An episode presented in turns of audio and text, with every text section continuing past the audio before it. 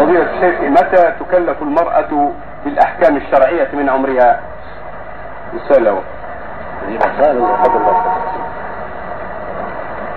المرأة مثل الرجل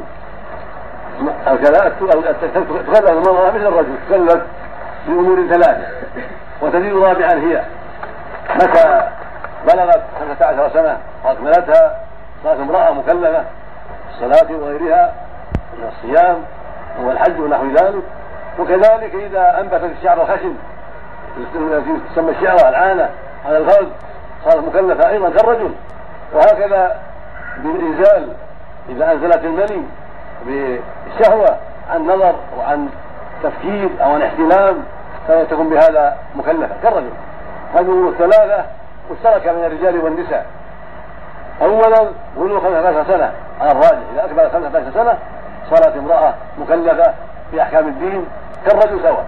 الثاني إنبات الشعر الخشن حول الفرد هذا أيضا من أسباب التكليف للرجل والمرأة جميعا. الثالث إنزال البني بشهوة سواء عن احتلام أو عن تفكير أو نظر ونحو ذلك فمتى أنزلت أو أنزل المني صار مكلفين.